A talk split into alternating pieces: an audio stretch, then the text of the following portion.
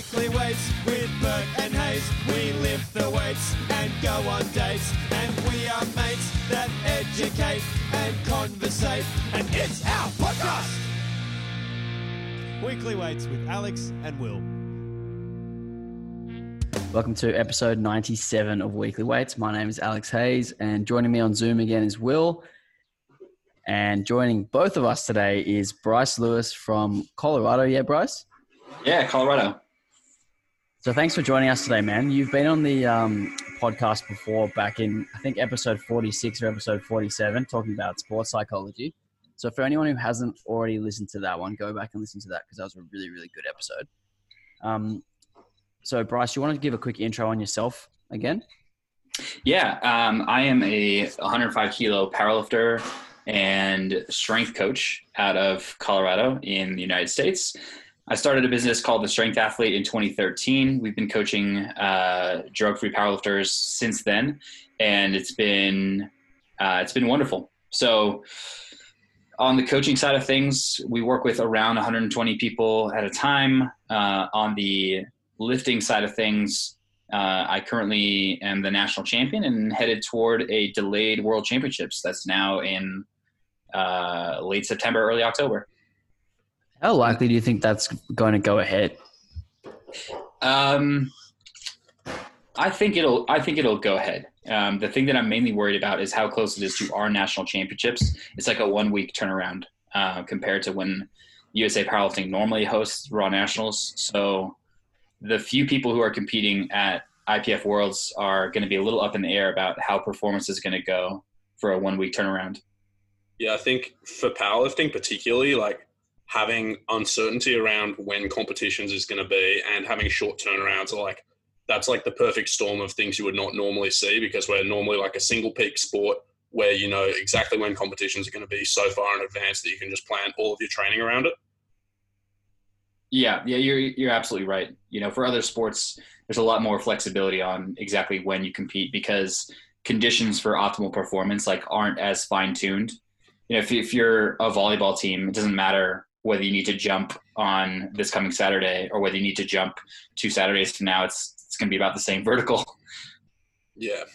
So the reason we um, reason we asked Bryce back on the podcast, other than because we like him, is is actually to do with the strength athlete itself and to do with the idea of building a really a really comprehensive coaching system generally.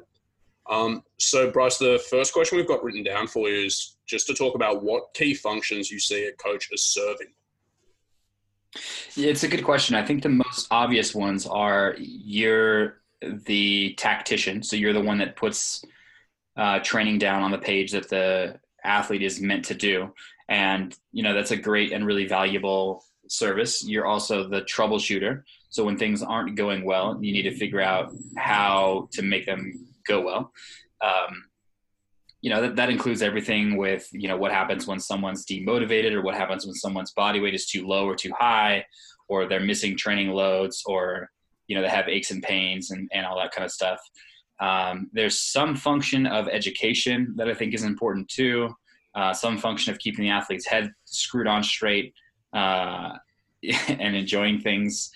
And the combination of all those things is, is I think, what summarizes coaching. And what about you guys? Were you, were you laughing there because Will doesn't have his head screwed on straight? Man, Bryce is Will is fantastic. Bryce is probably so. Bryce is coaching me right now, and you've probably inherited me at like the most tumultuous time in my life. I think he started with me the week that that my gym closed completely unexpectedly that I was working at. So I went through a couple of weeks of unemployment and reshaping everything. Then I went through like contract negotiations with a couple of gyms, and then we finally started again.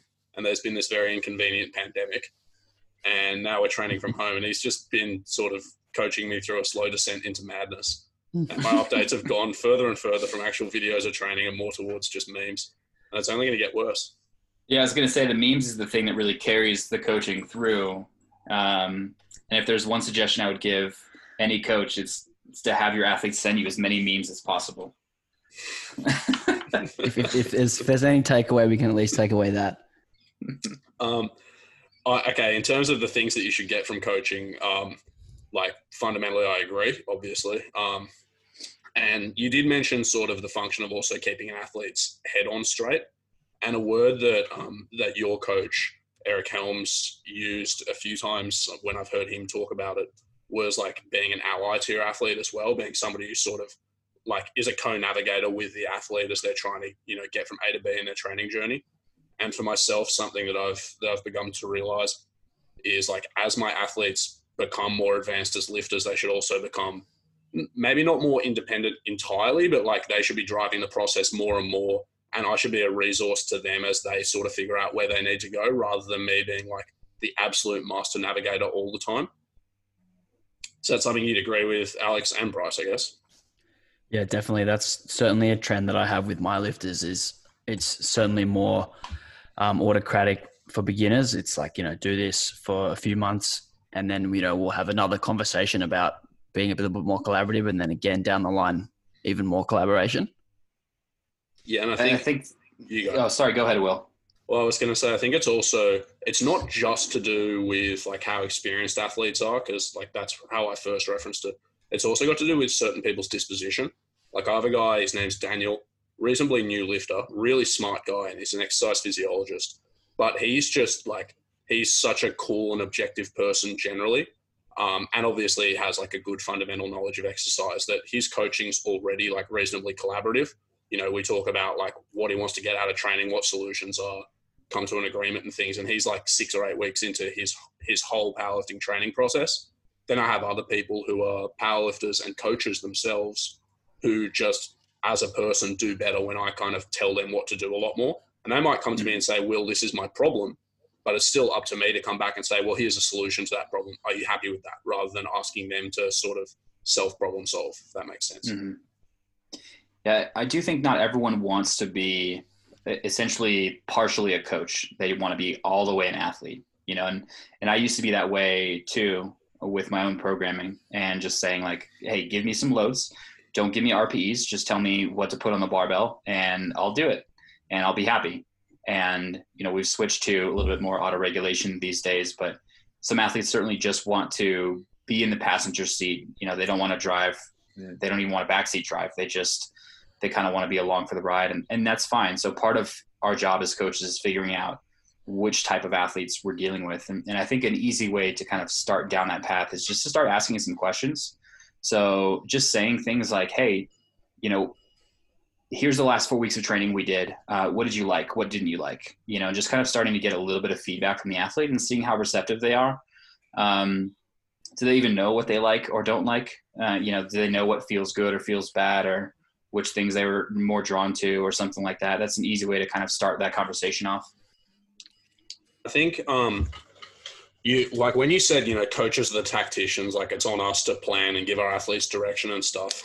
That probably to like the greatest degree was how I envisaged my coaching practice as well, even like as recently as a couple of years ago. And if you go back to like very early um, early episodes of Weekly Weights, I'd have probably spoken about how like I didn't really consider it my job to motivate my athletes because they hired me because they obviously wanted to get better. So job done. And and really it was about me like figuring out exactly what the best thing to do for an athlete is and then just telling them. Um, but there are there are definitely some pitfalls to that type of coaching as well. Um, so what are maybe some pitfalls of being like too autocratic or not like not focused enough on the athlete that you have at hand? Uh, there's a danger of treating the athletes too much like a set of numbers, I think, you know, and, and just kind of the conversation begins and ends there. Um, and if, if you really don't care too much about motivation, what are you going to do when the athlete doesn't check in for a few weeks? You know, like, are you just going to keep giving them training? Or are you going to ask them, hey, what's going on? And what happens when they actually say, well, I've got some personal stuff going on. You're like, well, cool. Hope you have fun dealing with that.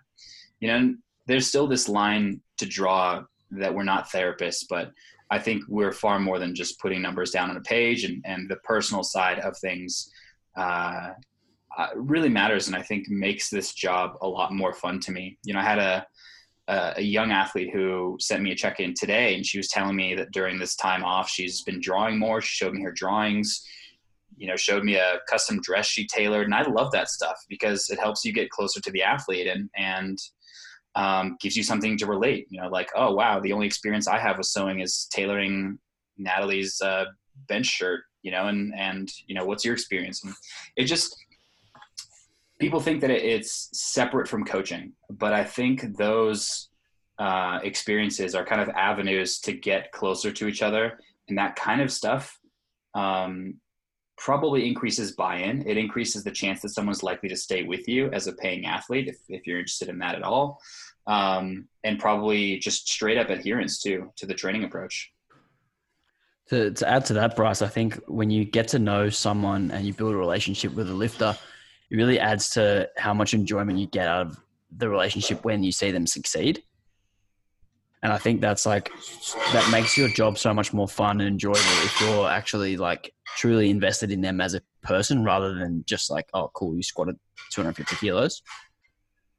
Yeah, yeah, absolutely. Um, you get to know kind of why these things matter, and I think that makes you buy in a, a lot more for sure.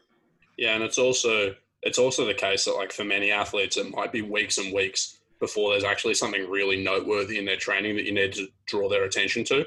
So like being able to punctuate just saying "good job, keep going" with some genuine conversation about like you know what's going on in the rest of their life, you know things that they care about, like stuff that actually makes them like engaging with you as a coach, so that when they do suddenly need that resource again, they want to reach out. Is like you know it's like it serves your purposes as a coach as well. Yeah, uh, I, I absolutely agree. You know, I think uh, conversations can be learning moments too. So just like Will was saying, if they reach out to you at some point and they get a really good response and they they feel that you're engaged and that you care about them, they're going to be much more likely to reach out to you again down the line when something else goes wrong for sure. And if if you work with someone for long enough, the number of times you're going to talk about their squat and their squat technique is going to progress down to zero. You know, it's going to be more about the bar load or good job. You know there's less nitpicking on someone's technique and and the number of things you might be saying on a regular basis drops. And, and that's good. That's not bad. And that's part of kind of setting an athlete free but it certainly does leave a lot of room for other aspects of coaching. So what about the flip side? What would be some possible pitfalls of a style that's maybe too collaborative um, if if something's too collaborative. So I'll tell you a story. Uh, early on, I was um, I was an intern for 3DMJ, and I was co-coaching an athlete with Eric Helms uh, named Johnny Watson. Johnny was a 93 kilo lifter from the UK, fantastic uh, coach in his own right now, and um, he was a pretty motivated lifter and you know kind of testing around with some some coaching ideas and stuff. And he said, "Well, what about this? You know, let's add this and let's try this." Uh, and you know, six months down the line, we ended up with this Frankenstein version of a training program. And you know, we looked at this and said, how did we get here? And it was just by accepting too much of the athlete's input into the training approach. And it was all it was all good ideas, but the combination of everything together just made for something that none of us had had ever planned for. You know, so there has to be some kind of a balance where someone's still steering the ship and making coaching decisions. You know. And yeah, so, I think there's a few. I think there's a few ways that we can start to add collaboration, which you know don't really matter so much in the grand scheme of things, but can add to just the enjoyment of training for the lifter. Like I think that's something that's really really important, especially with like stuff like just accessory exercises and stuff like that. That's a lot of for powerlifters. A lot of people don't like doing their accessory work, but if you have a conversation with them and you ask them, you know, okay, we don't need to fill in three uh, three slots for back training, for instance, in the week. Like which back exercises do you like the most, and we'll put those ones in, and that might add to the enjoyment and the buy-in and the adherence, and then the, the likelihood that they're actually going to succeed and progress in those areas. Yeah, and similarly, you can buy like in the way in which you communicate about the program, you can almost make something feel more collaborative when you're still telling them what to do, just by explaining yourself a little bit or saying like, "Hey, you know, you told me this. Like, here's a solution I thought of. Thought it'd be pretty cool. What do you reckon?" you know, I've given you workup sets for your deadlifts or something. And like often as not, a client will look at that and go, you know, great, that's something new, like suits my needs. Terrific. Like I'm thrilled. And they feel like they've had a say in the process when really the decision's almost already been made. And yeah. sure, like if they came back and said, I hate that, you'd have to change it. But that's actually kind of rarely the case, or in my experience, it rarely is anyway. Yeah, even like just uh, finalizing down to, to one or two decisions, like you know, here's the problem. The solution is A or B. Which would you prefer, A or B?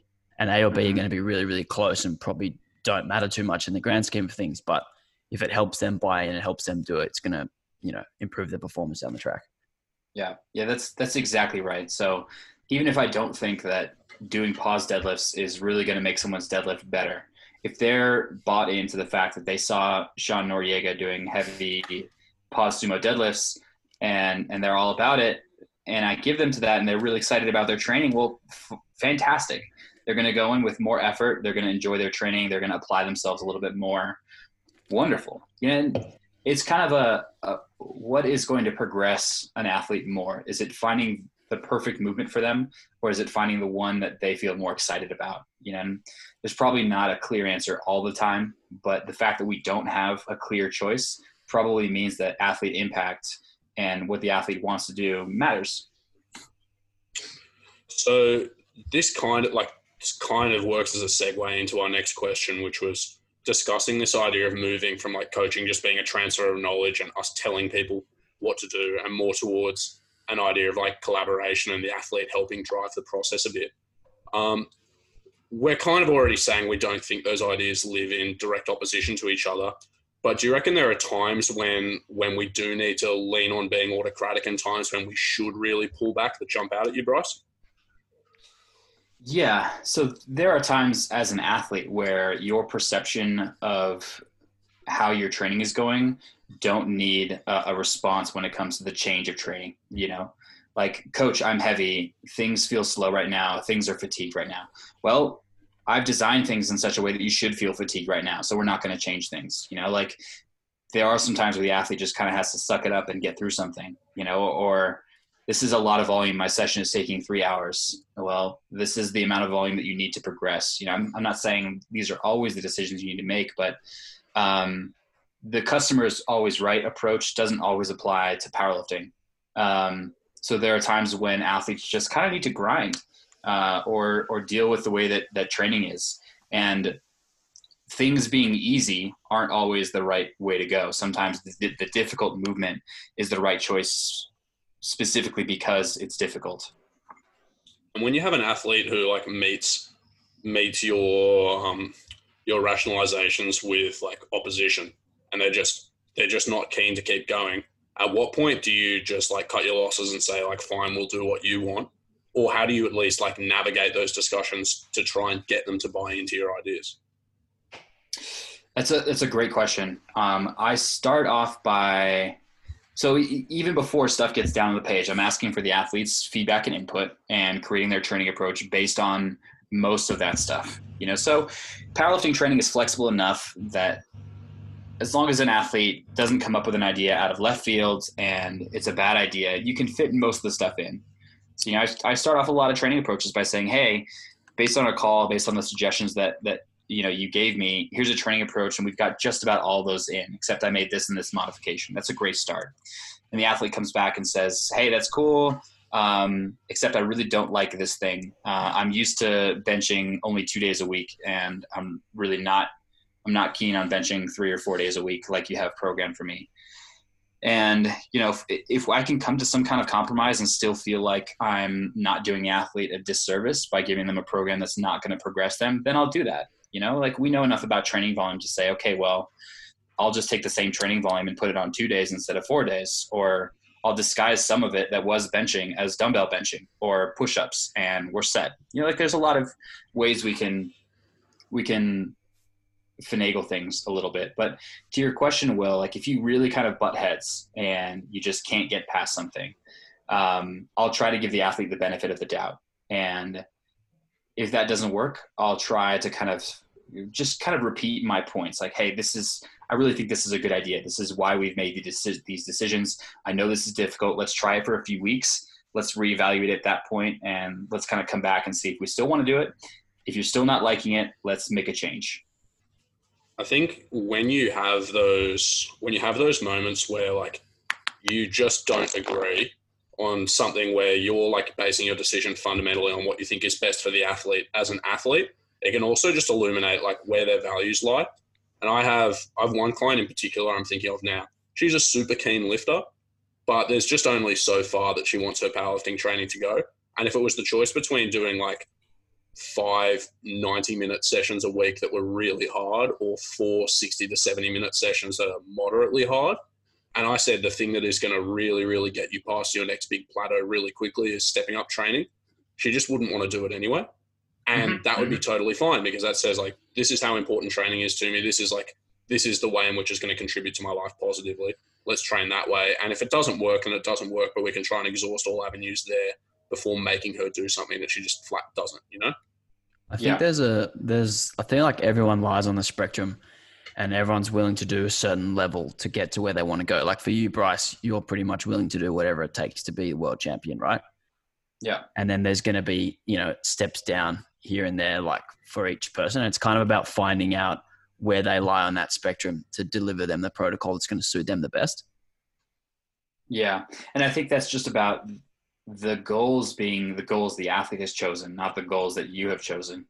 You know, like I have a few athletes during this period of time where you know they're not really seeking out equipment uh, to kind of find a way to train when their their gym is closed. They're just like, well, I'm just going to make make do with push-ups and pull-ups, and you know we'll just kind of touch base on the other side. And part of me is saying, well, if you just found yourself a band and a kettlebell, like I could make you the greatest program ever, and you know you'd be able to hold on to a lot of muscle mass and it's just not what they want right now. And it's not what i want it's what they want. And you just kind of have to accept that that's always the case even if it doesn't look like that. Yep. Um, so Bryce, when we sort of put all that stuff we've just said together, and we we sort of like, like how would we say, like how do we sum up what an athlete actually wants to get from our services as a coach, and then what does that mean for the components of a really comprehensive training system? it's it's so different based on the athletes. You know i have some athletes who come to me with questions on a weekly basis about training principles. And i have some athletes who just want the training. They don't really want to talk about a whole lot else.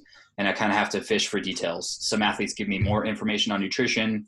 Some give me less information on nutrition. So i would love to say there's kind of a clear answer on what athletes want to get. Um, but you know if we go back to kind of self-determination theory we know that athletes want to get better they want to feel competent they want to feel like they're getting better in some meaningful way whether it's reps or body composition or you know just load on the bar or something they want to feel like they've got some control and they probably want to feel like they have a sense of community and some support as well and those are kind of three big pillars of, of being motivated but outside of that, I've had so many lifters not be interested in the education side or really want you know to get touchy feely. Throwing up air quotes here for the podcast listeners. Um, some people just want by the numbers, and that's fine too. Honestly, the touchy feeliness of my Can I just step service has gone down no. heaps since we've had to close gyms. I used to be the most hands-on personal trainer ever, but yeah, now I've had to cut all groping and just just work on programming and feedback. It's been very tough. Uh, Alex probably had something valuable to add. Yeah, I think I certainly think you're right, Bryce, in that everyone's after something slightly different. You know, someone might come to you with, you know, I want to improve my technique. Someone might come to you, I want to improve my body composition. Um, but I think the overarching thing is that everyone wants to get better, and that's kind of like no one's going to come to you and say, "Oh, I just want to stay the same," or "I want to get worse." Like that's what they come to us for is the expertise and the system to improve, and it's just a matter of, you know, whether finding out whether we want to educate one person or whether we want to delve a little bit more into nutrition or whether we want to do you know jack of all trades and kind of handle everything but that comes down to the individual i think Yeah.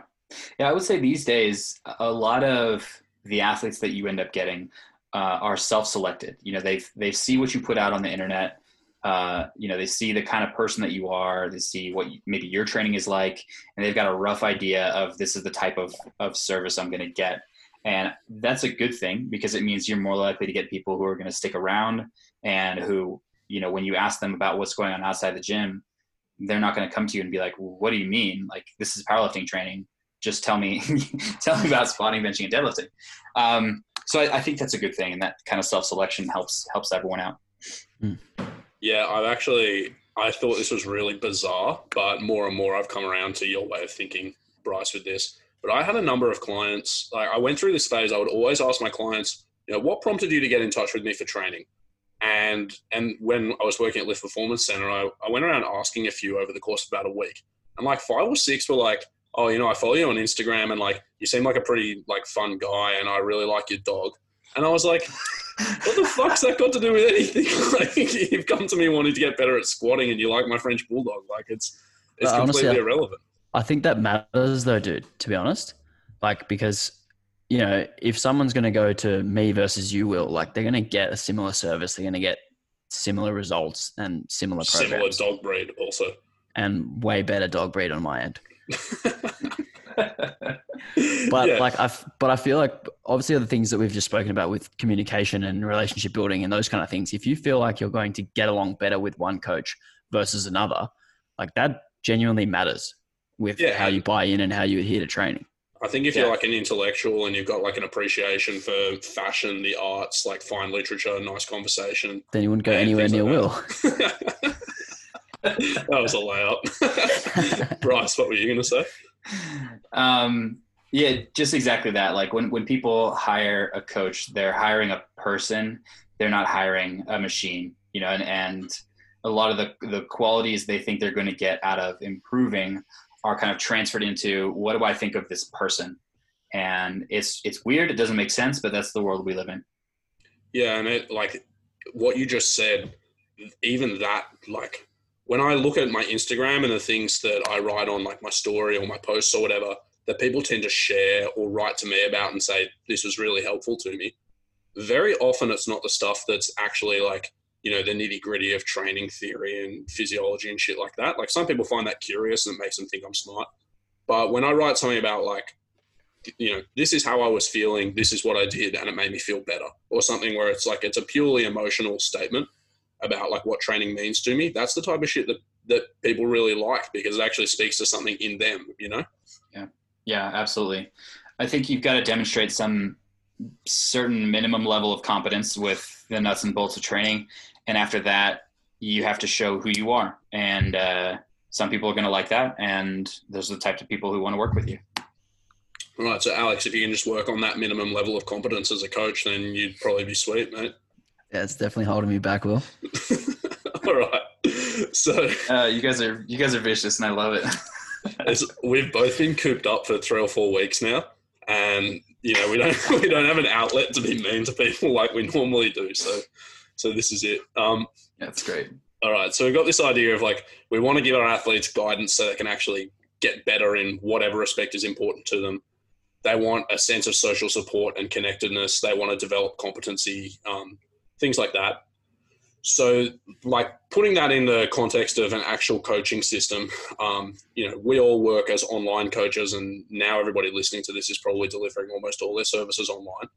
Um, in terms of the nuts and bolts of an actual coaching system, what does that what does that entail normally? How do we deliver services?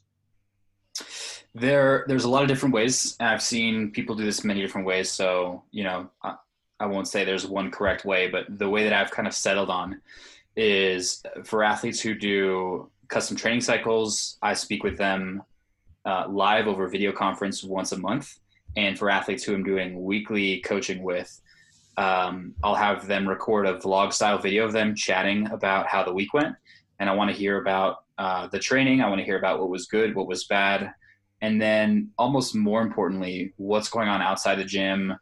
Um, how are things like sleep and stress, and you know, how's your girlfriend? How's your dog? Just give me a picture of of your life this week, and almost treat it as a little bit of a dear diary. And I do the same. I respond with a video about what's going on in my life. I talk about the training, um, the changes that I want to see, the things that I've changed in, in the training technique, and then also respond to the stuff about what's going on uh, outside. So it's a little bit of a replacement for what we might see in. Uh, so if you pretend that you're a weightlifting coach and you're in the gym with an athlete who's training, and there's a little bit of chatter uh, about you know life in between sets, and then there's the sets, and you're watching the sets. It's kind of like a surrogate for that. So it takes the place of what we might see in person, and um, I've really enjoyed that. And that kind of strikes a balance of giving the athlete the freedom to do their training Monday through Saturday, and then also getting some feedback uh, before the next week rolls around. And so, what is it? Um, what is it that drew you towards doing say like a weekly vlog as opposed to sending emails or or having a live phone call with an athlete or any other avenue of communication? It's um, it is how easy or hard it is, and how much or little time it takes. So, if like I would love to do weekly calls with an athlete, and uh, Joe from TSA does that with quite a few athletes. You know, back back oh so long ago when gyms were open. Um, you know, doing weekly calls with an athlete, and they would just have a standing time, and, and they would meet and have a little 15 minute chat. And Eric Bonhorn was doing the same thing, and I think there's a lot of value in that. Uh, there's an absolute limit on the number of athletes you can do that with, you know, because there's only so many hours in the day, and once you're done with the call, you still have to program for the athlete and stuff like that. And on the other end, I feel like just pure text based communication, I'm missing out on a lot of context cues when the athlete sends me some information. And when I type, I just can't type that fast, man. It's just, it's so much easier to talk. Uh, and so either a voice recorded memo or just a live video of me talking gets more density of information in a smaller amount of time. Um, so that's kind of why I've avoided those two extremes. So Alex and up until very recently myself operated pretty differently. Um, Alex, am I correct in saying that you basically message your clients during the week as they train? They'll send you updates sort of daily, and you chat to them then. Yeah, so I'll I'll try and keep things a little bit more um, communicative throughout the week. So I'll do I'll set myself times where I'll look at training videos and I'll respond as I go. So I, they kind of get that um, between session feedback. And sometimes if I'm not doing anything, it'll be during their own session, which I think can be really helpful. But yeah, like you said, um, setting aside the time to do that is really important. And obviously, you can't be sitting on your phone replying to every single video you get sent because you just won't be able to get to all of them and you won't be able to do anything else. Um, but yeah, I tend to to do like three or four slots or five slots per week where I'll look at videos. So they'll be getting more constant feedback, but um, it's generally text based, and sometimes we'll do audio. And so I think that's a really cool way uh, of doing things. Um, like there's a coach that I know of who basically responds while someone is training and they basically get help with load selection and, and technique mm. in, in session, which is yeah, amazing. I, I started off like that when I didn't have a lot of clients, but now it's just too hard to keep up with everyone. Mm-hmm. Mm. Sorry, I cut you off. Keep going. Uh, no, no, that was kind of where I wanted to end that. Um, I wanted to hear what Will is doing before I respond. So, so I used to be exactly like Alex, and actually, um, one of my longest standing clients, John Paul Kauke, he said to Alex that the reason he hired me initially was because I had no clients and I'd have time to respond really quickly. um, um, and so I did do that. Um, and when I started working with Bryce, one of the things I realized about doing like a weekly check in for myself was having that, like having a little bit of distance between my training and when I did my reflections and being able to look at my training week in a more like summative fashion meant that I was able to reconcile the little peaks and troughs that I saw day by day a bit better. And and it also just helped me generally like put my training week in context and you know, I became much less sensitive to to like small errors um, in my training or like small areas in which I probably hadn't done as well as I could have. And like I'm a very highly technical thinker generally and and a reasonably technical coach. And a lot of my athletes um, are attracted to working with me because they feel that I've got like a lot of information to give them about how they go about lifting. But I find that if I'm if I'm too constantly giving my athletes feedback and particularly like nitpicking little errors and stuff in their lifting, it almost causes like more self doubt on their part. Um, and so I've tried to actively like not completely withdraw that stuff, but make my conversations through the week with my athletes when they send me videos much more like, how you feeling today? Like, you know, wow, that looks good. Like, well done. Keep going. Remember the things we've agreed to focus on for this session, whatever it is. And then at the end of each week now, I send out an email to all my athletes asking them to send me a short, like two to five minute um, video clip or audio clip of them just telling me about their training week and about some stuff that was happening outside of it, a bit like what Bryce does. And I respond in kind as well, and also say like, looking ahead to this week, here are some things I want you to work on. Here are a couple of things that I saw in your training videos that let's focus on. And I find that having that extra bit of distance really helps. But because I've made my services more comprehensive as well, it's also taking up a bit more of my time. Um, so trying to sort of give both services without spending so much time on either that I'm like, I literally have two full time jobs is is kind of difficult, but I'm figuring it out. Yeah, I, think um, I think the weekly update serves a few key purposes. So if, if you're getting feedback on a pretty regular basis, you get an amazing amount of communication. But the time that you have to really reflect on things, and I think things have more emotional impact and they get sent straight to the coach. Uh, versus if you have a little distance, like Will was saying, some of those peaks and valleys just even out a little bit and you get like a general sum of like oh, it was a pretty good week or it was a pretty bad week and here's some of the things. Um, i will say the, the weekly updates are great. Um, however when an athlete is in need uh, and i mean like a session has gone terribly wrong and they were supposed to max out and what was supposed to be an rpe 7 is an rpe 10 and you know they're crying next to their bench press and they just feel lost and alone like you need to be there for the athlete um, Alex is smirking about crying at bench press and eyeing me off. All I, can, I can literally see the words on the tip of your tongue, Alex. Just say it. What were you going to say?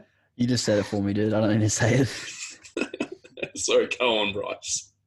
so those are the times when you know the distance and a weekly summary fall very very short you know, and, and the urgency is all that matters and you need to be there. So um, those are the cases where being prompt matter a lot. And, and obviously the day of competition too, stuff like that. So I think um, like what you said to me when we started on our phone call was kind of like, if there's any, like most things are not so urgent that we need to talk immediately. But if there is something that like comes up where, you know, there's a real problem or you need me to fix something on the sport or like or whatever, just like no, I'll answer as soon as I can. Just message me like I'm in your pocket. And when you when you say that, it gives people the sense that like the coach is always there as a resource that you can reach to. But by saying like I want you to basically you know run free for a week and then let me go, you ask them to sort of develop a bit of independence and do some problem solving for themselves. And that's the type of stuff that actually makes people better long term because instead of just leaning on you whenever there's a problem, they start saying, well, like I'm going to make decisions, then review how constructive they were after the fact and become like a more skilled trainee as well as becoming stronger. Right. Yeah, exactly. So, you know, mom's not here to cut the crust off my peanut butter and jelly sandwich, so I'm going to have to figure out how to cut the crust off myself. Like those decisions where you get a little bit of freedom and you you have to make some decisions for yourself. Those make you a better a better lifter, I think. And mm. you know, easy ways are like auto regulation and you know, here's some bounds for choosing a weight. You choose the right one. And then you know we can assess afterwards whether you made the right choice or not. Here's a little bit more freedom the next time you know just letting out the leash a little bit at a time. And i've i've found the difference between um, doing uh, during session feedback and then just doing post session feedback is that they kind of figures those things out for themselves. Like if i'll be replying to someone during their session like between sets which is pretty rare these days but if that happens it's often like they're kind of expecting something from me. But then when they don't have me there, they figure it out on their own and they get, we get to the same place anyway. And I think it's more meaningful for the lifter to discover that on their own because they, mm-hmm. I think they learn about what they need to be feeling um, and how things should feel versus being told how they should feel. Yeah. And if we're comparing this to like the gold standard of working with someone in person, um, there are those coaches who kind of hyper analyze on a set by set basis in person too. And I've always admired the coaches who know the right thing to say and exactly when to say it in person, you know, and, and uh, if you've got a great lifter and they, their squat looks beautiful and they know how to squat, you don't have to tell them how to squat. They know it. And so it's, it's knowing exactly what and when the right thing to say is. Yeah, I think extending extending this like idea of feedback as well to even just teaching people how to lift. I mentioned this recently. I, I did a Q&A on Twitch. I'm just going to plug my own Twitch channel here because no one watches it. Um, but I did Dude, I watched it on Monday. It was good. Yeah, it's because it was about you. I analyzed some of Alex's lifting, and so I think he was my only viewer. Um, but no, somebody asked me um, asked me on my Twitch about um, training like new lifters, and I used to be really bad at it. And i have said to Alex so many times, like I just I didn't enjoy teaching people how to lift because I was almost like, where do I start when they're doing everything wrong? And the way that I got a lot better at it was was actually just letting them make a few more mistakes and like obviously like giving them lifts with constraints that like move them towards something that like roughly what we'd like to see.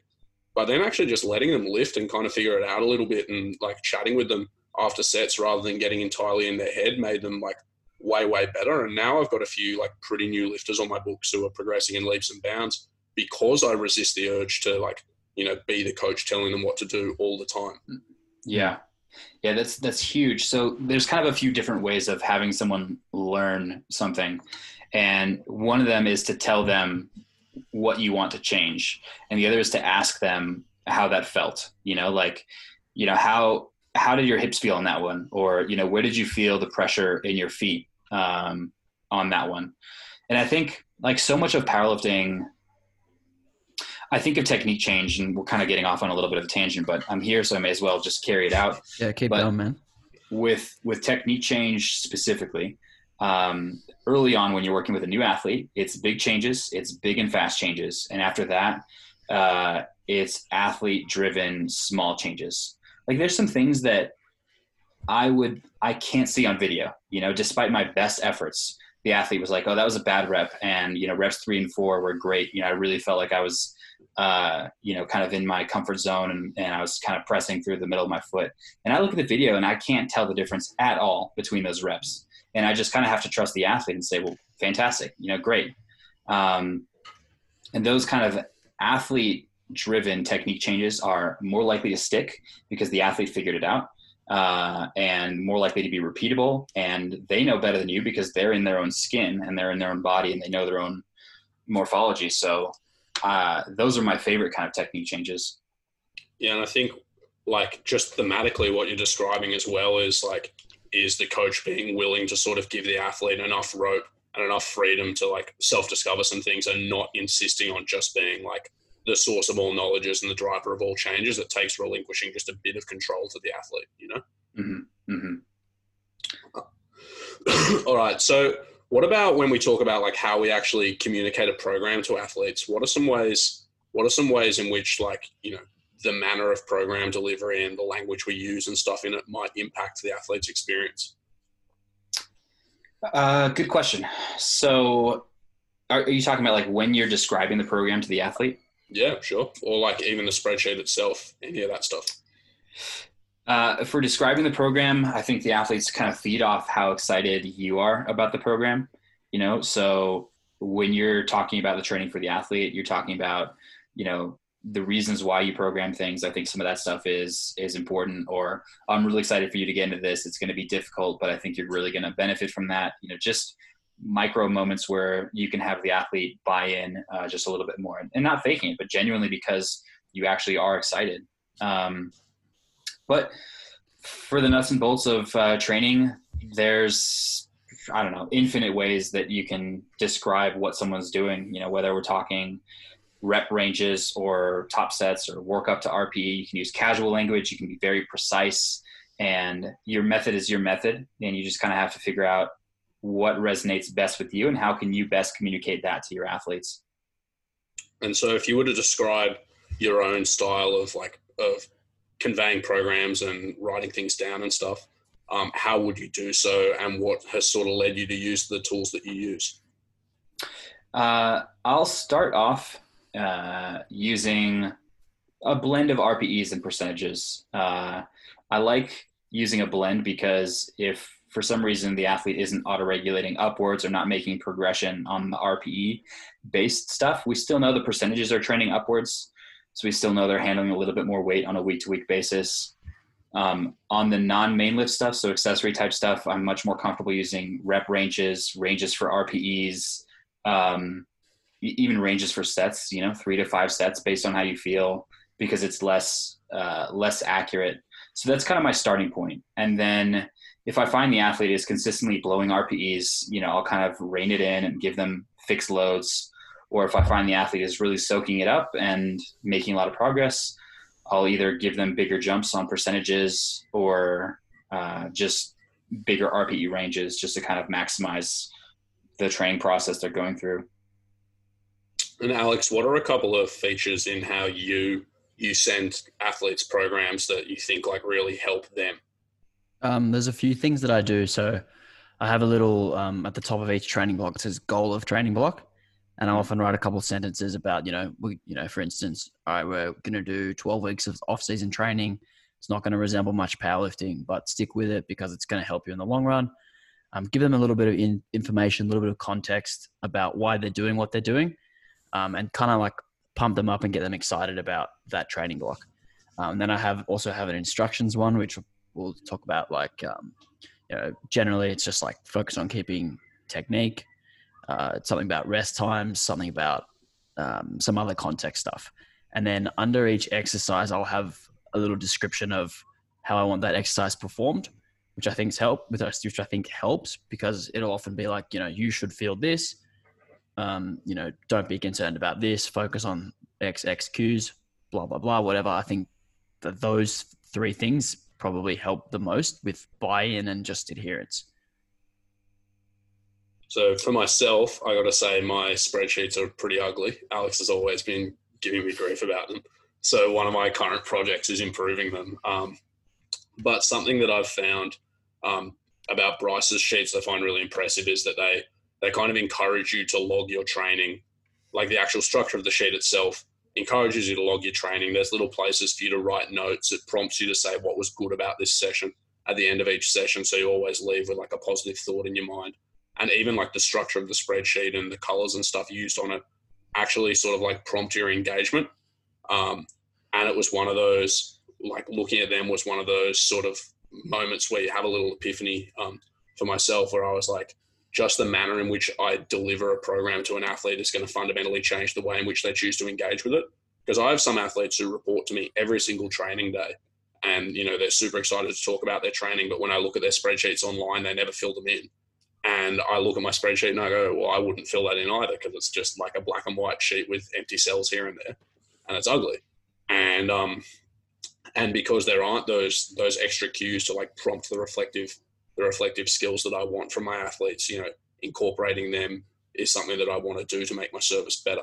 So there's a couple of things I tip like tip my hat to Bryce for. I think when I when I designed that, um, kind of the the goal for that was to make it like a training journal that you would have in front of you, but better.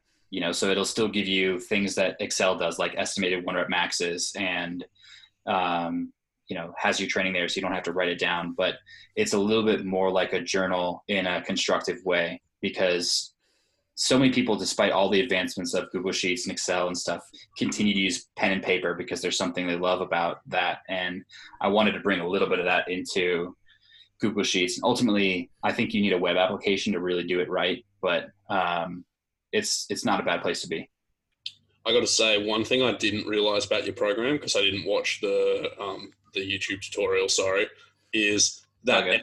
L- LSRPE tab, which stands for last set RPE. I just thought it was a capital I, so it was like, did this, is RPE set. so, so I've been rating first set RPE because I just thought that's what, you know, is RPE. Okay, cool. yeah, so you can throw out the past 10 weeks of training logs, they've been useless, but but from here on, it'll be better. Yeah, exactly. Alex, you had something to say? Yeah, you mentioned um, training journals, Bryce. I think that's um, a good thing to bring up. And what I used to do for a long time is literally write down each session, tick off my sets as I go, write in my RPEs as I was going in my book. Um, but I've actually forced my coach to start using Google Sheets this week because mm. he sends out a weekly email just like just looks like a Word document, like day one, day two, all the way down. And I've just filled it into a um, template for him and shared it with him so he can steal the template. Here, I, do this. yeah, and I've started it. I started it this week, and um, I've really enjoyed like after each set going in my phone and like writing how many reps I got or writing what my RPE was. I think it's like something um, sort of you almost get a, a sense of accomplishment when you like complete a set or you complete a session. Yeah. So I'll tell you guys like if if I had unlimited resources where I would take this is like way further than than where you are right now because there's so many things that you could pick up on and uh, respond to automatically you, without you even having to do it. You know, so if if an athlete hits a PR or something like that, throw confetti on the screen and say like, "Hey, this is your best triple on safety bar squats" or something like that. Or you know, at the bottom, like, "Hey, this is your 16th week with your coach. Like, congrats. Uh, you know, here's a, a message from your coach." Or like, "Hey, happy birthday," or something like just kind of automatic stuff that pops up that's motivating. Bryce, Um, I'm not shitting you. I'm I'm not shitting you. I've sent an email with my mate who does Google Sheets programming, asking for help to do exactly that because I'm creating a thing that tracks people's PBs in their chosen lifts. And so when it like when they hit a PB, it's going to say, you know, you just hit a new PB on this thing. Like we'll log it here. Like congrats. Okay, that's that actually jumped out at me because I thought if you can automate all this other shit, automating that's great. You know. I've got Yeah. lifters who have added tabs to their spreadsheet with all of their rep maxes for every single lift and every variation.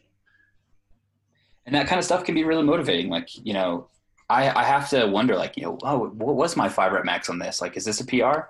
And it'd be nice to just have it come up and say that. And, and Hmm.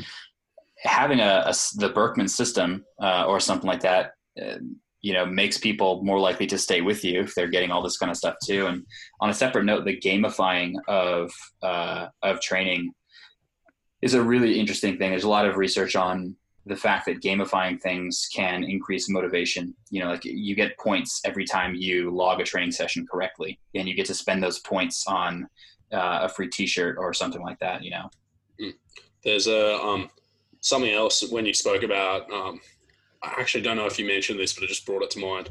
Was you can also use in Google Sheets. You can use it as like an API to bring in like information from other programs. I found this out this morning, and so you could actually program your Google Sheets to like display a celebration GIF of like you know a kid giving thumbs up or something for your clients when they do log a session successfully, um, if you wanted. and I'm not sure that I'm going to do it myself. But if I'm thinking about it very deeply, though, I just thought it'd be really cool if, like, yeah, if you did actually have funny little cat gifs and stuff come up to celebrate when That'd be fantastic. I, I'm fully in already. Yeah, this is where I've been sinking my past like four days. Is initially it was like, oh, I better make these spreadsheets pretty usable, and now I'm like, how can I make it show a GIF when somebody presses log? Um, Bryce, another thing that you I've, I've brought this up in a couple of check-ins. Another thing that you do in your programs um, that I think is interesting as well is um, is you'll often you'll you'll prescribe something and you'll give rather than like a rep range say you'll give an RPE range so you'll say do three sets of eight on incline bench press at RPE six to eight and and what I said was really useful about that um, was that that flexibility in prescription like almost almost engenders like flexibility of mindset in the athlete because there's pretty broad bounds around what the training that you have to do is that that is like correct per the program. Whereas when your prescription is too exact say you say do three sets of eight at rpe 8 on the dot. If you do a set and you're like you know that set was rpe 7 or like that set was eight and a half it's very easy to start thinking like fuck i totally blew it. Like you know this is a waste of a training session hmm and so I think in some ways, like the way in which we choose to give a prescription, which might actually fundamentally be the exact same thing, you know, written five or six different ways, but the way in which we choose to convey it can actually really matter from the athlete's perspective in terms of how they view their own training. Is that something you give much thought to? Yeah, I, would say kind of thinking deeply about the philosophy that I try to do when I program stuff for the athlete is what's the minimum amount of instruction I can give and still get what I'm after out of it, you know? And then there's probably, um, you know, the difference between six to eight RP, like as long as we're somewhere within that range uh, across an average of sets, then we're going to get the same outcome overall. If we're not blowing the RPE too much, then I'll just tell them that's the range that we're after, you know, or seven to nine if I want things to be a little bit heavier. Or, you know, that's like I mentioned on the sets, you know, three to five sets, or choose a tricep exercise of your choice. What's the what's the bare minimum instruction I can give and get the most outcome out of? And if someone wants me to be more specific, I'm capable of that too. Um, so, what about some other soft skills in coaching, particularly online coaching, that we might have to consider? Is there anything that jumps out for you? Uh, yes, I think the communication piece is so big, um, and like uh, you know communication like we're talking about right now this is the easy stuff but how to criticize someone in a way that they'll respond productively is uh, a really important skill. You know like uh, your squat is shit is probably not the way that you want to open up with. You know you want to tell them you know like the sandwich method for instance tell them something you like about it give them a criticism and then give them another compliment or something like that is is one way of going about it. But how do you approach sensitive topics in uh, kind of a kind way that shows that you still care about them and the outcome? Those sensitive ways are are tough but important. Let's uh, use a practical example bryce. How have you gone about the sensitive topic of will's bench press do you want me to mute myself quickly so I can't hear and you can just tell the audience? Uh, no, it's it's actually been really good. Like Will's Will's great with kind of responding uh, to training and just you know running the approach. And uh, I would say a better example is just grip strength for Will. Like he's been pretty honest about you know where he's at and okay well here's a change we're going to make uh, to that and and this is when it matters and this is when it doesn't matter and um, I know that like strength wise, you're good for a 300, and and grip wise, we just need those lovely hands to hold on to the barbell. So Bryce's first bit of feedback to me on my bench press, Alex, to answer more truthfully. Now that Bryce has given the party line to the audience, more truthfully, he said, "Wow, what was that? It'd be really handy if you could make your arms about six inches shorter." Oh, great. That's exactly the type of brutal honesty and actionable feedback I need. I'll, I'll pay for. I'll be back when my arms are uh, are six inches shorter. yeah, exactly. I've been working on it ever since. Um, so something I used to train a lady, and she's a teacher, and she so she does remote education, and she works with a lot of kids who also have like educational and learning difficulties. And I'd mm. ask her a lot. Um, I'd ask her a lot about pedagogy and she said that um, that the the literature around teaching people were in terms of like delivering criticism was that your criticism should always be task oriented and not person oriented but your praise should also be like that. So like when when an athlete sends you something good you shouldn't say like you know wow alex you're a great bloke for deadlifting 285 you should say like that was a very good deadlift alex. And then likewise when alex sends you his 285 kilo deadlift I don't say like, you know, Alex, you are shit. That was, you know, your background at heaps. I can say, hey, like, you know, your background a little bit more than I'd have liked in this deadlift. Um, you know, and we can work on it in X and Y way. And so by like separating the person from the task, you can often speak more constructively in both directions. Is that something that rings true to you? Yeah, yeah, absolutely. Um, and it's it's something that makes the athlete less likely to generalize themselves as either a good person or a bad person when things go well or, or not well, for sure. Yeah. Although, of course, like fundamentally, the thing that makes you either a good or bad person as a powerlifter is your performance. Right. Right. If you're, if you don't have good performances, then you're a bad person. Yeah, exactly. And that's what I say to my clients is I work with good lifters and good people. And if you're not both, then see you later. You know, that's, that's tended to not work particularly well up till now keep but, that you know, debit. Keep that debit running. Yeah, hundred percent, baby. You got to. Um, no, another one is another one is like concentrating our feedback on on like the attitudinal approach to training as opposed to the technical one. Do you think there's times where maybe it would benefit your clients more for you to just say like you know to speak about their effort and praise or possibly criticize that as opposed to focusing just on their technical execution? Um, I've had cases where athletes have well continuously beat themselves up for uh, bad performances and even when things are going well they tend to be the type of person who can find something wrong in it and not really kind of celebrate the wins and uh, it's it's really kind of a short few weeks of seeing that where I've got to speak up and, and say, hey, like, why are you beating up yourself so much for what's obviously going well and, and going the right direction? Those cases are kind of few and far between, but that really makes a difference kind of in the lifter in the long term. Um, so sometimes it's not just about what the lifter is doing, but their attitude towards lifting itself, or they're the kind of person who always complains about uh, training. And like, look, you signed up for this. You know, you're you're paying me for coaching. You're liking the coaching. You know, you're staying with me and you're doing this. But you know, every time we do eights, you're complaining about it, or every time pause deadlifts comes around, you're complaining about it. And let's get to the bottom of, of why that is. And if it's really so bad, let's make an adjustment. But, um, you know, there's there's nothing so bad that you should be complaining about this on a regular basis. Yeah, I find sometimes when people um, when people like kind of frequently complain about training like that, specifically when it's like context driven, like they always whinge about aids or they hate training light. Sometimes that is my fault as a coach, and it's that I haven't like adequately conveyed to them the purpose of what they're doing or the benefits of it.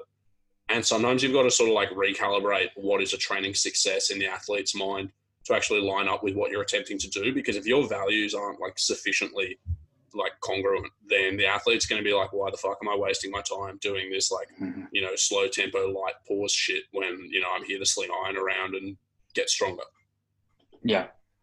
Yeah. And there's this perception of, of powerlifting training that uh, it needs to be difficult in order to be progressive. And that's an attitude that's fueled by not only us coaches, but kind of the industry as a whole and what gets shared around. And, and that's its own problem as well. But you're absolutely right that you kind of have to align your interests and just tell the athlete why they're doing things and what success actually looks like. That's a good point.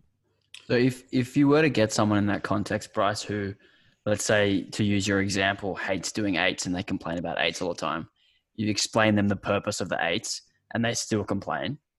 What would the next step be? Sevens.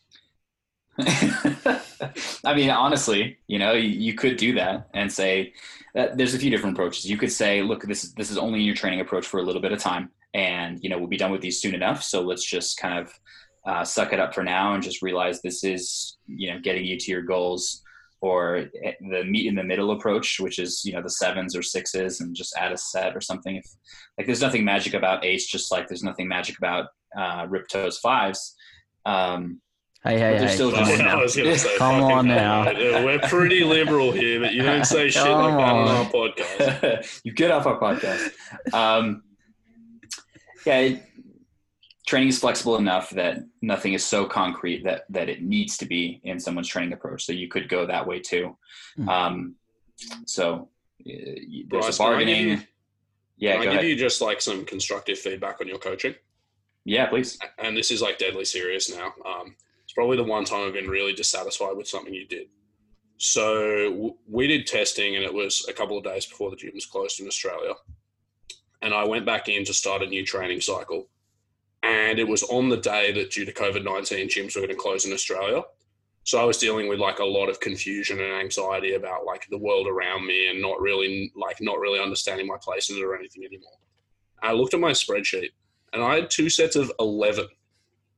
Nobody programs 11s, dude. Like, how much more confused do you reckon you could have made me on the spot? oh man, I, I don't know where that was going, but if if that's the dissatisfaction, then that's that's okay with me. Um, but maybe maybe my thought was I don't want to give him 12s uh, and I don't want to give him 10s. So here's the point in between. Just do your Oh, 11s and drink your milk, Will. Yeah, pro- probably needlessly exact for that, especially given the context. Oh, man. It was terrible. But no, seriously, I don't think nobody should be programming sevens, nines, 11s, 13s. 14 doesn't exist. Anything between 16 and 19, and then over 20 is stupid. So, like, there's certain numbers that you just don't do. And that was one of them. yeah. Yeah, that really upset me, man. Well, there's there's that joke about uh, what is it, eight to twelve for hypertrophy and and uh, four to sixes for strength. So Yeah. sevens, you just make no gains. Yeah, absolutely. if you, you just get worse if you do sevens. Um, Right. What about what about like creating community and support networks? You said that was one of the sort of like fundamental needs when you spoke about the hierarchy of needs or self determination or whatever it was. This is uh this is difficult. Um, so I would love to have kind of an active community of TSA athletes all sharing their training and engaging in stuff.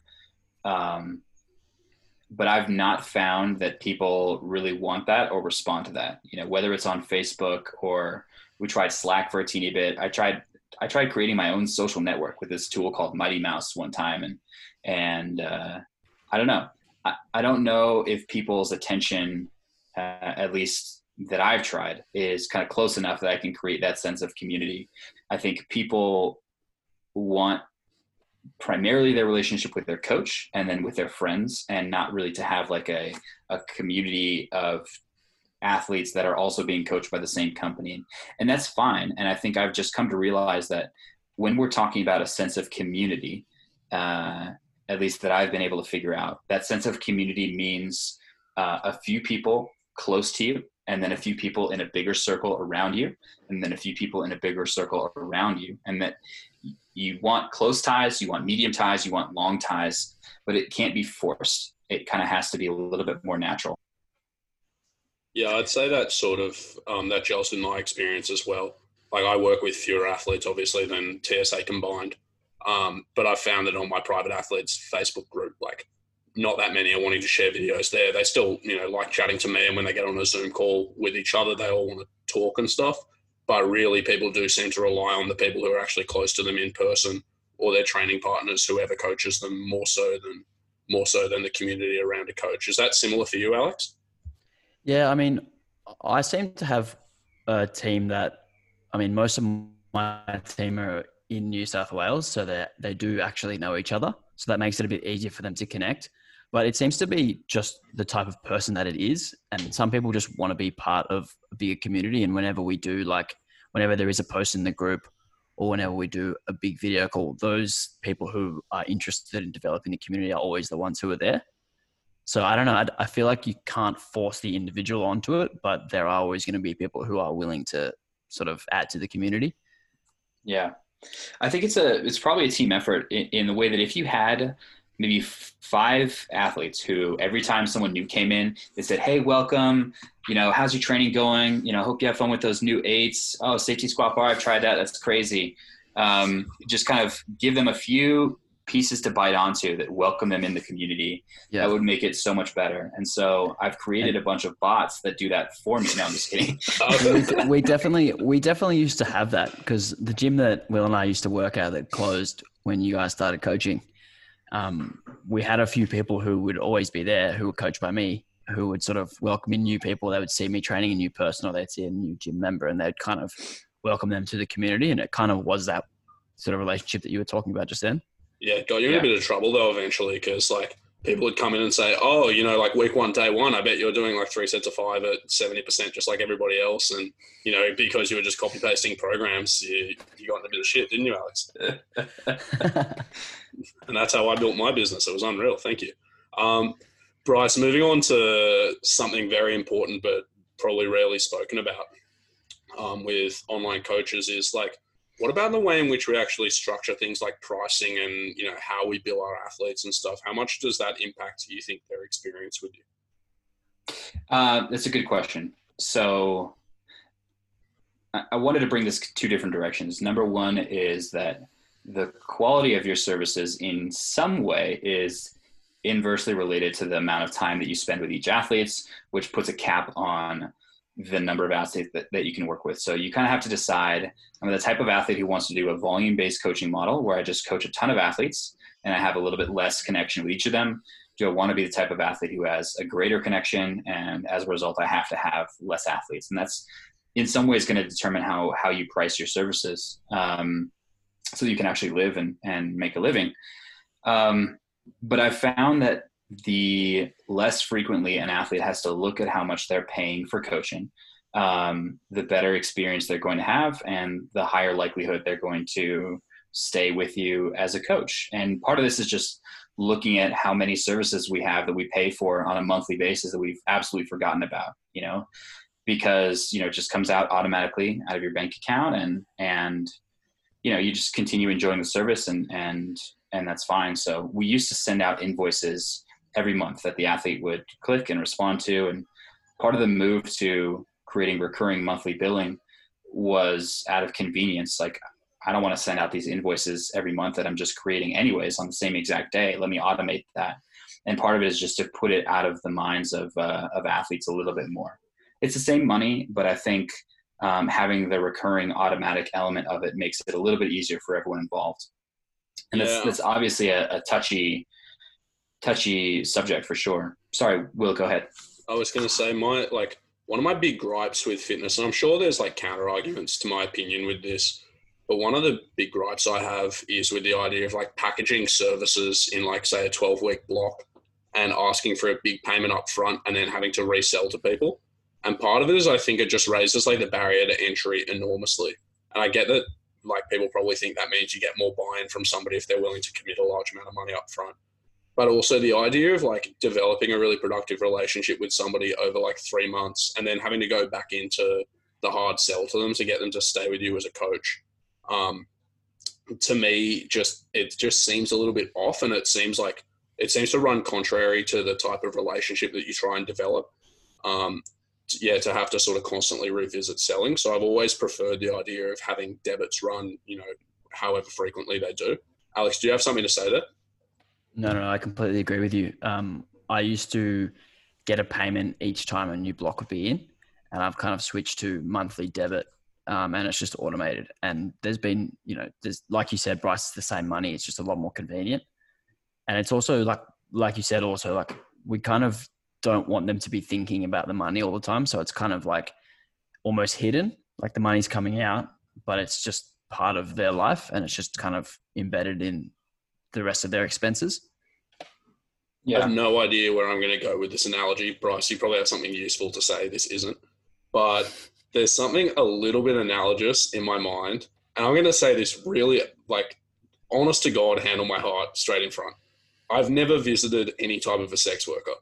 But in my head, like, the idea of visiting a sex worker and then paying them after seems to be like your experience would just be much much worse right than actually having a genuine intimate relationship with somebody because mm. you've gone from getting something that supposedly you wanted and is meaningful to you and then being like oh shit this is a financial transaction right and likewise i just don't think that having like a pay per service model as a coach obviously i'm not sleeping with any of my athletes unlike alex who chose to marry one of his um, but but like having a really pay per service model to me, like I said, it just seems to it seems to create an experience that isn't like a this person genuinely cares about me because they care about me thing. It's a this person cares about me because I pay them thing, and I just don't think you want that.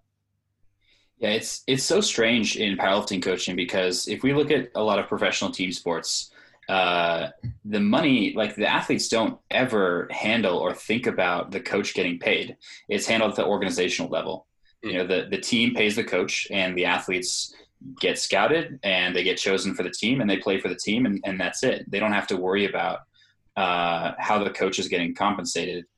And you know that's that's true for a lot of team sports. When it comes to individual sports, it's, it's still to some extent handled by by teams. A lot of times, you know, like Team USA's weightlifting coach pays the weightlifting coach, and well, it used to be that way, and, and Team USA's weightlifting kind of fell fell apart a little bit. But it's a weird spot to be where the athlete directly has to pay the coach. Um, so yeah, we're in this we're in this interesting place uh, when it comes to that. I will say like the model of just the monthly coaching is, is just one model. We used to do this thing where we had the athlete pay like a setup fee at the start that was uh, higher and then a lower monthly cost. And, and the idea there was to just basically make sure someone was serious, that they weren't just going to hop on monthly for a month or two and then uh, just cancel services. So almost creating a barrier to entry was the the tactic there. I think I've probably worked with just guessing like 50 or 60 athletes in the past couple of years. Um, you know, of which maybe like 45 have been pretty long term and a few have been like they only wanted to work with me for a few months from the outset. But I think I've had two in two years who actually come and see me for an assessment gotten a program and then before their next session said, I don't want to do this anymore and left. Like that doesn't seem to be that doesn't seem to be something that's an enormous problem for me. And maybe it's because my level of visibility isn't so great that I'm getting complete like Yahoo's just knocking on my door. It tends to be people who actually want to work with me. But that's rarely been a big problem. Has it been one for you, Alex? No, I haven't had that happen to me, you know, since the fitness first days when we were in a commercial gym. Like that's hmm. just not been the way things are. And um, actually, it hadn't happened to us either, which is kind of why we switched away from that, you know. But we realized, well, this isn't really a problem anymore, and and now it's it's serving as a barrier, and we don't want it to be a barrier, so we got rid of it. Mm. And so, what about you know, you say like monthly coaching is one option that you guys offer. What made you also decide to offer just um, just like custom training cycles without that level of contact that you otherwise have? It was it's a few reasons. One, we think that a lot of people want good training that's tailored just for them, uh, but they don't need uh, communication on a regular basis with a coach, or they don't want to pay for communication on a regular basis with a coach. So we wanted we wanted a way that we could still get people something created just for them, um, but not have them feel like money was a barrier. So this is targeting a lot of uh, college kids or you know people with uh, you know low incomes who just want good coaching and they don't just want to go find a free template and run a free template. They want something that's tailored for them. So it's it's really the same exact level of coaching. It's just without the weekly feedback. Yeah, and similarly, like I have, I set up a squad powerlifting coaching service um, near the start of this year, which obviously I intended to run from Lift Performance Center, which then shut, so that was a bit upsetting. Um, but I set up the squad thinking a similar thing, thinking like, can I offer a service that has a lot of the essential parts of my one-to-one coaching service, but in a way that is less demanding of my time and therefore that I can offer more cheaply. Because something I've realized is a large number of people who are interested in powerlifting are also, like you said, students and things like that, where they don't have very high disposable income. So being able to offer something to meet that price point was important to me. But then it, it made me sort of say, what are the essential parts of my service and what are less so, you know? Yeah, yeah, absolutely. And speaking about efficiency with time, this is the last question that we'd planned for you.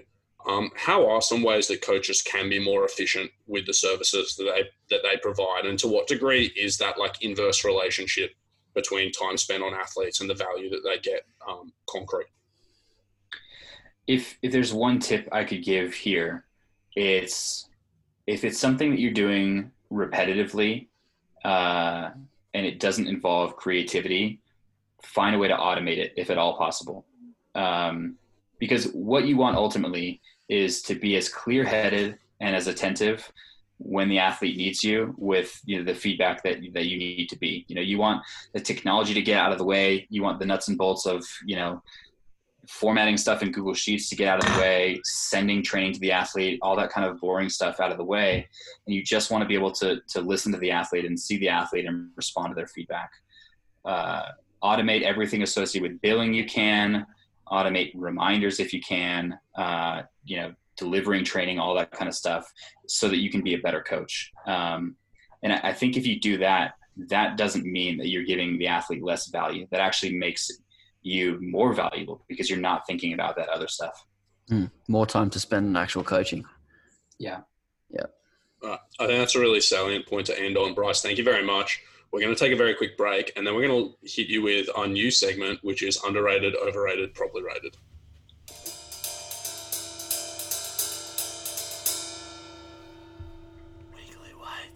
Welcome back to Weekly Weights with Bryce Lewis. We're going to hit Bryce now with our new game overrated, underrated, properly rated.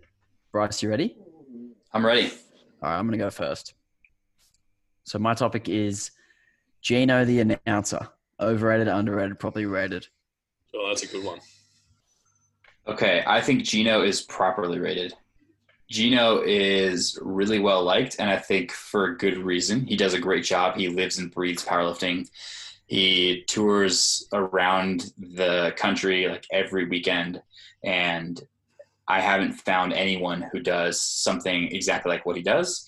But at the same time, the people understand that, so I think he's properly rated. So, for Bryce, for people who are maybe less familiar with who Gino is, can you just describe him as a character? Yeah, Gino is a, uh tall powerlifting announcer who brings a lot of energy, but most importantly, you'll know it's Gino because he dresses in tight leather pants, uh, eyeliner, and uh, big flamboyant jackets with tailcoats uh, and fluffy, frilly white button-up T-shirts, and that's his persona, and that's how he shows up to to every event. And is it true? I heard his origin story was something like a meet director saw him commentating like something like girls volleyball It was, or it was volleyball. Yeah, it was volleyball. um, and just thought this guy's the best announcer. I'll I'll ask him to do powerlifting. Is that true? I've also heard the same story. Yeah. So, in my opinion, um, Gino is properly rated by anybody who is currently involved in powerlifting and knows of him. Like everybody loves him, highly appreciated. In my opinion, the best fun commentator at powerlifting comps by a mile. Like he's he's good fun. He gets the crowd involved. He makes powerlifting more exciting. And then anybody who isn't involved in powerlifting or hasn't seen Gino announce massively underrates him. And they walk in and like immediately think, oh, there's a bit of novelty from this guy. But within like an mm. hour, they think he's the best dude in the world. I'm gonna uh, uh, rustle some feathers here. Ruffle some Okay, go feathers here. I think he's overrated, Shut up. Why? and I'll I'll tell you why. It's all like, it's all a bit a little bit too much from Gino, and it takes away from, in many times, the competitive aspect of comps. Mhm. where he doesn't mention like this list for the lead or this list for second or this and this when what he tends to mention most and what he gets the most excited about are like the particular numbers that are excited, exciting to him like the 666 or world records and in the context of world records he doesn't give enough like context for the record like if he'll give the sub junior world record the same amount of attention that he would like an open record So I'm and going he to doesn't and he doesn't decipher the difference between the two. I'm going to make a conditional offer to you, Alex, and I'm hoping Bryce will go halves with me on this. I will pay for your transport and accommodation to international powerlifting competitions if you agree to dress as like a drag queen pirate and and announce in exactly Gino's fashion, but just with more context around the competitions. I'm not saying that I, I'm not saying that I would be better. No, I don't think so either. I wouldn't be better, but I feel like there are people who are better. Such as So, so I will I say, actually, um, Yeah, we we went to IPF Worlds in Dubai, and uh, by the way, these days the IPF hates Gino. Um, they they absolutely hate Gino, and Gino is no longer allowed to announce at IPF competitions. oh really? I didn't So- know that. Yeah, is that because so- of world powerlifting or No, it's because the IPF thinks that Gino is unprofessional and that he just uh, doesn't belong uh, at the international stage. And you know, IPF, you know, um, uh, you know, they want IOC recognition. They want powerlifting to be an Olympic sport, and they see Gino as something that's preventing them from getting there because Gino, you know, is obsessed with six six six, and you know, he's he's not professional, so to speak. And so they made a decision and um, to their credit, they had this British uh, announcer who was doing a very, very good job uh, at at Dubai, and I, I really enjoyed him. The energy was different, um, but he was still getting the audience uh, excited, and, and uh, he was great. Missing a little bit of the soul, you know, that Gino brings, but uh, did a great job. I think I think like there are so many different styles of commentary, just like there's different styles of coach that can be really effective. But there are certain commentators who are like so highly informative that you feel like you're watching like a David Attenborough documentary about powerlifting when Mhm. they're there, and it makes it like really good fun and rewarding, and you feel That's like you, Will. Well, then there's also there's also commentators who are pure hype men, and are just like it adds to the emotional atmosphere of powerlifting. It's it's Crocodile Dundee. Yeah, 100 percent. Great Australian reference, by the way, Bryce. That was really good. Um, but I'm not I'm not really sure whether one is universally better or worse than the other. Um, but I'd say that probably the one that tugs at your heartstrings is going to be the one that like that everybody will remember most fondly. What's Alex? What do you reckon? Who are the most like iconic commentators that you can think of? Not in powerlifting, just generally Well, I think he's the most iconic commentator. in powerlifting or in No, like just in all yeah, yeah, in, in powerlifting, yeah. Um, in all sports, I don't know if anyone would know, but would know these because like I watch mostly basketball. Go on. But Mike Breen is probably my favorite commentator right now. What's He he, just do? he just basketball. He's the lead commentator for the um, ABC games. He just does like the, a great sort of blend of getting excited when about certain moments, just um, sort of delivering like the story of the game and stuff like that. Like that's kind of what you need is like you need context and then you need excitement and you need them to meet. Yeah, I reckon it'd be good to have like a almost like ESPN like panel type of powerlifting competition commentary where you had one person who was like just running the show and saying this is the lift that's coming up. You had one hype man and one like informative guy that you could throw to. Well, that's Mhm. kind of like what they do when they have live stream commentary. They have like a, the play by play and then the color commentator, which is like That's- what they that's do in most sports. different job. Yeah, that's a different job than what Mm. Gino would be Yeah. doing, uh, like being the announcer in the stadium. You know, but to Alex's credit, I do feel sometimes like Gino steals some of the attention from the lifters because he's so extra. You know what I mean?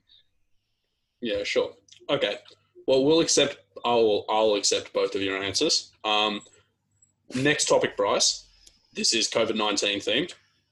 Overrated, underrated, or properly rated board games. Hmm. Board games are overrated. Uh, yes. I okay, so you're you're um, you're quarantining yourself. You're you're inside and you're trying to find a board game, and you are probably not in a household that has more than two people. Let's say this is the majority of people. The number of board games you can choose that are fun with two people is pretty limited. Uh, and you can still find some, but they're still pretty limited good source of time, good source of fun. You know, gets you disconnected from technology. Still think board games are more fun with more people most of the time. So down with board games, not down with two-person board games. Alex. I completely agree. Um, I like to play board games in like, like Bryce alluded to, big groups of people. Like probably six is probably the the best number for a board game. Um, and yeah, you're just not going to find that when you're in quarantine on your own at home. But I, I really appreciate your answer, Bryce. That was like exactly what we're looking for in this in this segment. Yeah, Nice, well nice, anal- nice analysis, just perfect. I just want to add Appreciate a it. couple of I want to add a couple of things because I think board games are also overrated. Um, is like the replay value on most board games is really low. There's only a few that are like consistently fun for you to play over and over again, or like consistently as good as the first time you play them. Like Monopoly is pretty much always the same experience. Scrabble's pretty much always the same experience. But there are so many where it's like once you've played it like once, you just don't ever want to do it again. Um, and I think board games have been superseded, particularly because of the lack of like replay value and the lack of like potential development in the game by a lot of like video games and just other things that we can do for fun. And Mhm. what Bryce said about the number of people involved also just puts a hard cap on like how many times you can play a game without getting really sick of it, you know? Okay, so I'm, I'm gonna throw it back to powerlifting. Uh, you guys asked me to come up with one, so I'll bring up the last one, and that is ready to drink protein. Overrated, underrated, or properly rated? Alex. I'll go first. Um, I think properly rated, convenience, high ra- high high rating, uh, price too high, too high, and that's probably what swings it back to properly rated. But you know, given they have them at service stations and supermarkets and they're kind of readily available, that's like a big tick. So like they they are what they are, they know what they are, and they're properly rated. I I actually think they're underrated. Um, and I agree with almost everything Alex has had to say. Um, but I think people don't quite appreciate like just how well that they how well they serve their particular niche. So like we all have protein powder at home, and when you're wanting to make a protein shake at home, there's nobody forcing you to have a ready to made ready to have protein drink. Um, and likewise, if you want to throw some extra protein in your yogurt or your oats or whatever, nobody's forcing you to do that with a ready-made protein drink. But if you are on the fly, um, a lot of people who who want to have like say a mixed meal but don't actually have the time or inclination to sit down and like go to a cafe and get a sandwich could have something that has like a similar level of epicurean delight by just getting a a ready-made protein drink and a chocolate bar or something. Um, and so I think it's because they are so convenient both to consume um, both to consume and to find, you can actually just pair them with lots of other really delicious foods and almost like hack your way into a pretty macro friendly meal that services your desire for a milkshake and a chocky. So, so from my perspective, people don't quite appreciate just how much they can broaden your nutritional palate. What do you reckon, This guy Bryce? just said This guy just said Epicurean delight.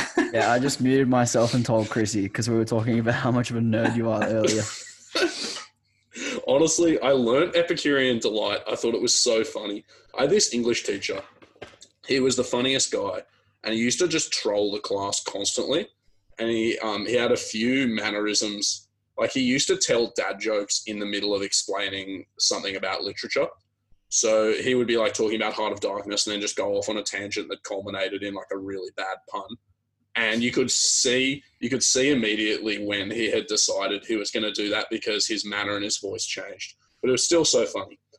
And he he we walked in one time because this was an English extension, and we walked in one time and he had his feet kicked up on the desk and he was reading a book, and the class had all sat down before he even acknowledged us, and he sort of he like almost breathed his book in and then folded a bookmark into it and put it down with this long sigh and said, you know, nothing compares with the Epicurean delight of just holding a book in your hands. And, you know, he started talking about like the sights, the smells, the feel of turning pages, and how like the iPad will never take off and things. I think he was wrong on that front. Um, but it was just so funny. Uh, I think I was one of the few people who appreciated that he was kind of joking, but also it was just such a delightful phrase that I thought I'd keep it.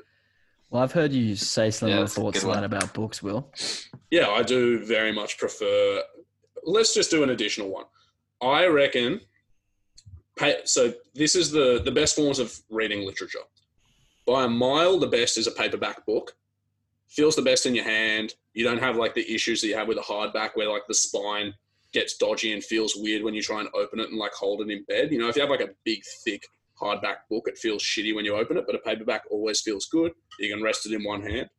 I reckon that's the best way of reading anything. Second best is hardback because you still get the delight of flicking through pages and feeling them and smelling them and stuff. Distant third is reading on a tablet, and then by far the worst way of con- oh, actually, next worst way of reading something is audiobook, and then by far worst is reading things on a laptop. What do you think about that, Bryce? I'm gonna have a different order than you. Uh, about a year ago, I got a Kindle, and I've been loving it. Uh, it's awesome. You can change the text size. It's back illuminated, so you can read with no light in bed. You can hold it's so light you can hold it with one hand and just kind of click the pages as you go forward. I, I'm actually finding that I read faster with a Kindle uh, for the same amount of, of book than I would with a, a paperback.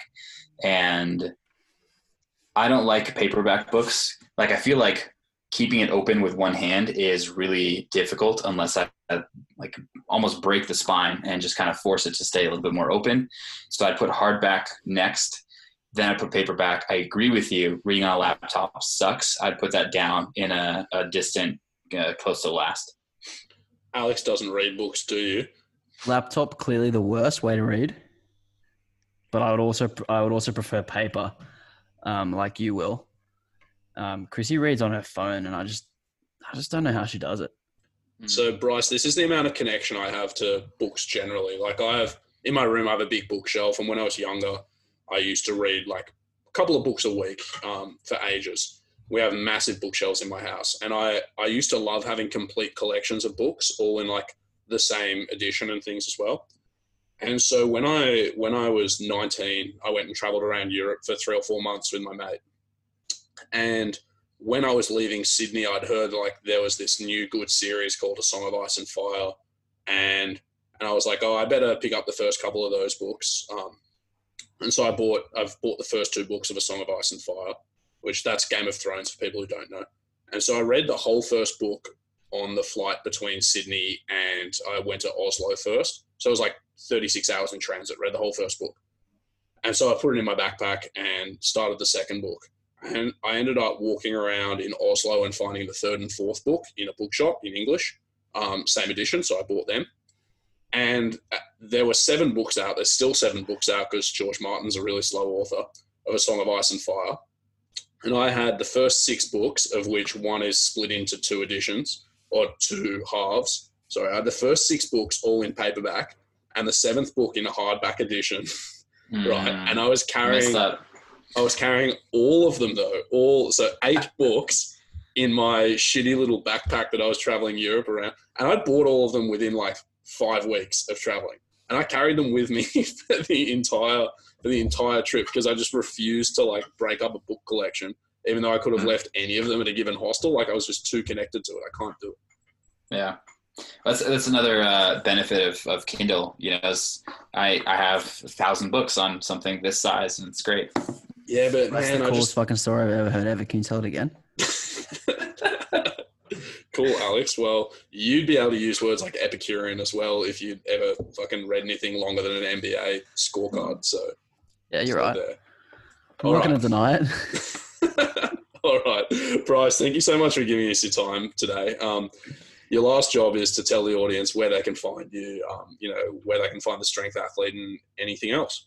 Like, Yeah. So um, speaking of kind of coaching things, we're working on a lower cost coaching, uh, especially kind of coming out of this. It's going to be something that uh, is a little bit cheaper, a little bit less customized, but still something that is better than a template and responds to the way that athletes are making progress or need to make changes or need to deload. So keep an eye out for that. That'll be a release sometime this year. Um, all things uh, working in our favor. Other than that, you can find out more about coaching at thestrengthathlete.com. I'm now streaming my workouts, at least for the foreseeable COVID future, at twitch.tv backslash the strength cool. Um, well, I'm Will Berkman. You can find me on Instagram at w.berkmanpt. I'm Alex Hayes, Alex Hayes underscore process, and also follow Weekly Weights podcast on Instagram too.